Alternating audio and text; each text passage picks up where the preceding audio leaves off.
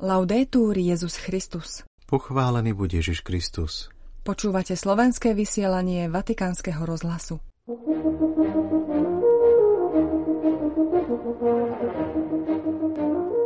Buďme znamením lásky a nehy, ako matka Antula, vyzval pápež pútnikov z Argentíny. Svetý otec vymenoval Jozefa Nuzíka za nového olomouckého arcibiskupa metropolitu. Už je známa téma pôstneho cyklu 2024 pápežského kazateľa. Bez liturgickej reformy nie reformy cirkvy, povedal pápež členom dikastéria pre Boží kult a disciplínu sviatostí. Vatikán vydá známku pri príležitosti 150. výročia založenia svojej lekárne.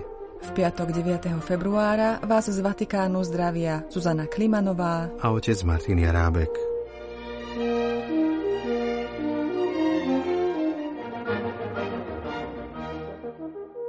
Vatikán. Nevzdávať sa tvárou tvár nepriazni osudu, prinášať evanelium všetkými napriek mnohým výzvam, znovu sa rozhodnúť pre tých posledných a čerpať silu na apoštolát z Eucharistie, tak ako blahoslavená matka Antula, ktorá bude v nedeľu svetorečená ako vôbec prvá argentínčanka. O tom hovoril pápež František pútnikom z jeho vlasti, ktorí prišli do Ríma na spomínanú nedelnú kanonizáciu. Matka Antula, čiže reholníčka Maria Antonia de San José de Paz y Figueroa, ktorá žila v 18. storočí, je zakladateľkou kongregácie Céry božského spasiteľa. Pápež vyzdvihol jej pozornosť voči chudobným. Láska matky Antuly najmä v jej službe najnúdznejším vyniká dnes veľkou silou uprostred tejto spoločnosti, ktorej hrozí, že zabudne, že radikálny individualizmus je vírus, ktorý je najťažšie poraziť. Je zákerný. Chce, aby sme verili, že všetko spočíva v tom, že povolíme úzdy vlastným ambíciám – v tejto blahoslavenej nachádzame príklad a inšpiráciu, ktorá oživuje rozhodnutie sa pre posledných, tých, ktorých sa spoločnosť bavuje a ktorých vyhadzuje. Nech nám Pán dá milosť nasledovať jej príklad, byť takýmto znamením lásky a nehy medzi našimi bratmi. Nezabúdajme tiež, že cesta k svetosti predpokladá dôveru, odovzdanosť, ako keď blahoslavená Mária Antónia prišla do Buenos Aires len s krížom a bosá, pretože svoju istotu nevkladala do seba, ale do Boha. Dôverovala, že jej náročný apoštolát je jeho dielom. Svetý otec spomenul, že matka Antula sa riadila heslom svätého Ignáca robiť všetko pre väčšiu Božiu slávu a spásu duší. Pápež vysvetlil. Keď bola spoločnosť Ježišova zrušená, jednou z hlavných starostí matky Antuly bolo, aby sama dávala duchovné cvičenia a snažila sa každému pomôcť objaviť krásu nasledovania Krista. Nebolo to však ľahké, pretože kvôli averzii, ktorá vznikla voči jezuitom, jej zakázali dávať cvičenia a tak sa rozhodla dávať ich tajne. Na tento rozmer tajnosti nemôžeme zabudnúť, je veľmi dôležitý. Aj keď častokrát musíme čeliť prekážkam či náročnému prostrediu, príklad matky Antulina vyzýva nevzdávať sa v prinášaní radosti Evanielia. Pápež povedal, Ďalším posolstvom, ktoré nám blahoslavená dáva do dnešného sveta, aby sme sa nevzdávali tvárou v tvár nepriazne osudu, aby sme neustupovali od svojich dobrých predsavzatí prinášať evanilium všetkým napriek výzvam, ktoré to môže predstavovať. Často aj vlastná rodina alebo pracovisko môžu byť tým vyprahnutým prostredím, kde si dnes človek musí udržať kresťanskú vieru a snažiť sa ju šíriť. Pevne zakorenený v pánovi to musíme vnímať ako príležitosť, kde môžeme čeliť svojmu prostrediu, aby sme prinášali radosť Evanielia. Pápež zároveň pripomenul, že matka Antula prechovávala veľkú zbožnosť k svetému Jozefovi a vo veľkej úcte mala aj Eucharistiu, ktorá musí byť centrom celého nášho kresťanského života a z ktorej plinie sila na uskutočňovanie nášho apoštolátu. Vatikán Česká republika Apoštolský nuncius Českej republiky arcibiskup Jude Tadeus Okolo dnes napoludne v katedrále svätého Václava oznámil meno nového olomovského arcibiskupa. Pápež František vymenoval doterajšieho správcu arcidiecézy a pomocného biskupa Jozefa Nuzíka. Funkcie sa ujme v polovici apríla. Vo svojich prvých slovách po vymenovaní arcibiskup Nuzík vyjadril vďačnosť za dôveru, ktorej sa mu v novom úrade dostáva – Bohu ale aj pápežovi Františkovi, apoštolskému nunciovi a celej nunciatúre, ktorá viedla proces vymenovania.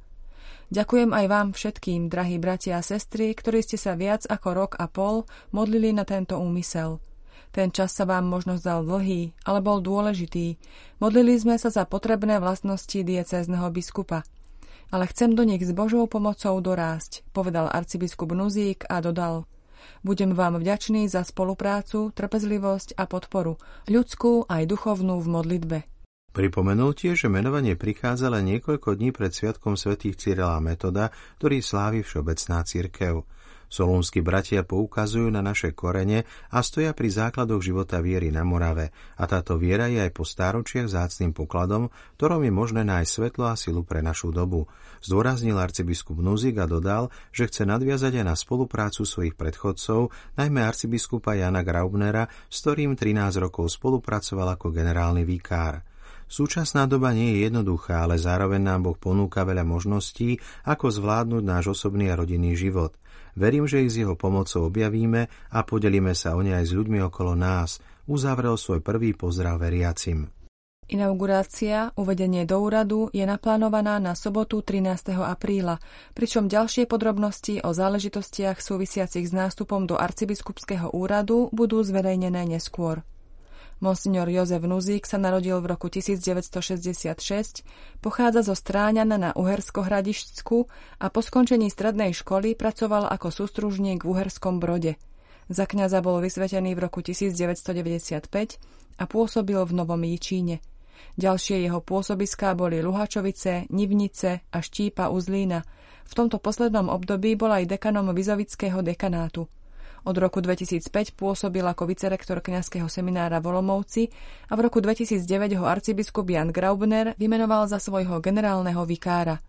V júli 2017 bol vymenovaný za pomocného biskupa Olomouckej arcidiecézy a v lete 2022 po odchode arcibiskupa Graubnera do Prahy bol zvolený za administrátora arcidiecézy.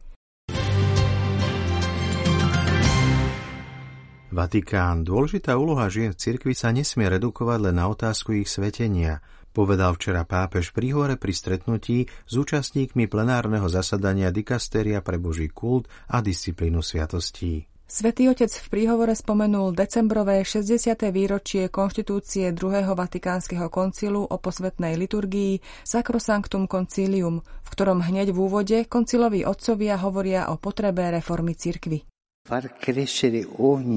Koncil si kladie za cieľ čoraz väčšmi rozvíjať kresťanský život medzi veriacimi, lepšie prispôsobiť potrebám našich čias, ustanovizne podliehajúce zmenám, zveľaďovať všetko, čo môže prispieť k jednote všetkých veriacich Krista a upevňovať to, čo pomáha povolať všetkých do lona cirkvy, pokladá si za povinnosť osobitným spôsobom sa postarať aj o obnovu a rozvoj liturgie. Je to akoby povedať, že bez liturgickej reformy nie je reformy cirkvy, konštatoval svätý Otec v tejto súvislosti, pričom zdôraznil. Cirkev, ktorá necíti vášeň pre duchovný rast, ktorá sa nesnaží hovoriť zrozumiteľným spôsobom pre mužov a ženy svojej doby, ktorá necíti bolesť nad rozdelením medzi kresťanmi, ktorá sa nechveje horlivosťou ohlasovať Krista národom, je chorá cirkev a toto sú jej príznaky. Petrov nástupca spomenul aj problematiku svetenia žien. Ako vysvetlil, dôležitá úloha žien v cirkvi sa nesmie redukovať len na otázku ich svetenia. La chiesa è donna. Cirkev je žena, cirkev je matka, cirkev má svoj obraz Márii a cirkev žena, ktorej obrazom je Mária, je viac ako Peter, čiže ide o inú vec. Nie je možné všetko redukovať na ministerialitu. Žena sama v sebe je veľmi veľkým symbolom v cirkvi, ako žene, bez toho, aby sme ju redukovali na ministerialitu. Preto som povedal, že každý prípad reformy cirkvy je vždy záležitosťou jej vernosti ako nevesty, pretože je ženou.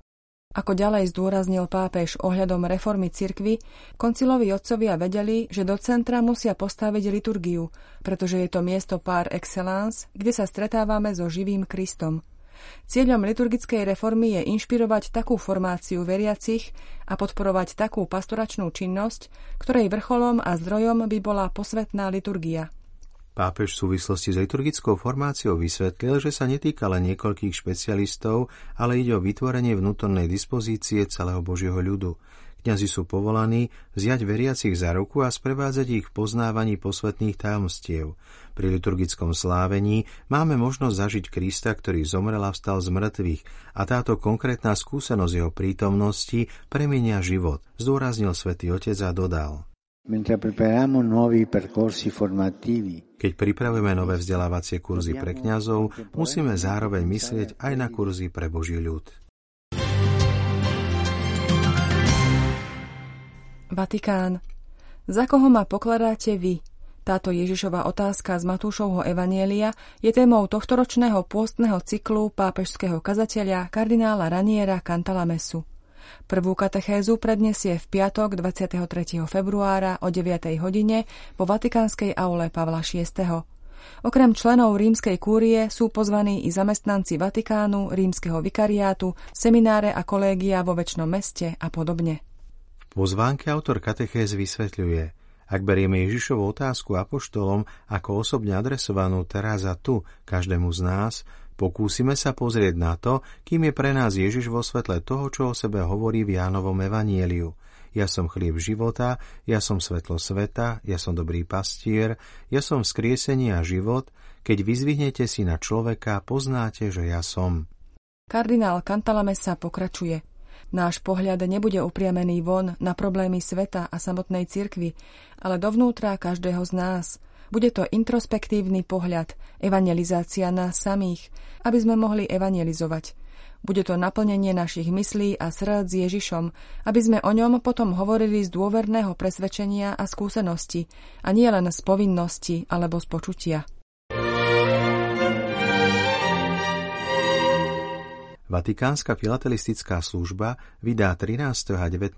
februára nové známky, medzi ktorými bude aj známka pri príležitosti 150. výročia vzniku Vatikánskej lekárne.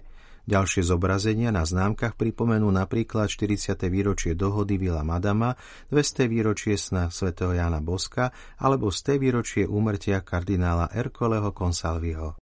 Rok 2024 je veľmi významným medzníkom pre Vatikánsku lekáreň, ktorá oslavuje 150 rokov od svojho založenia. Došlo k nemu v marci 1874 vďaka návrhu pápeža Pia IX. a prostredníctvom bratov zo špitalského rádu svätého Jána z Boha, čiže milosrdných bratov.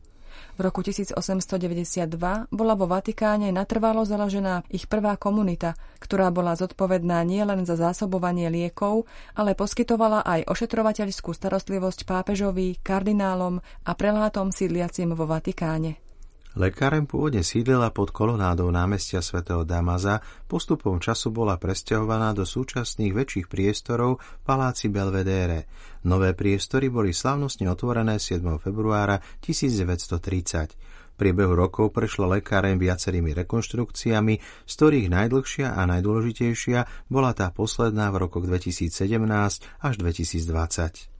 Dnes Vatikánska lekáreň poskytuje základné služby nielen zamestnancom Vatikánu a obyvateľom mesta Vatikán, ale aj všetkým, ktorí potrebujú špeciálne lieky.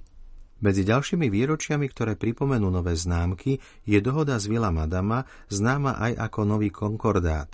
Ide o dohodu uzavretú 18. februára 1984 medzi Svetou stolicou a Talianskou republikou s cieľom upraviť obsah dohody podpísanej medzi Svetou stolicou a Talianským kráľovstvom v rámci lateránskych zmluv z roku 1929.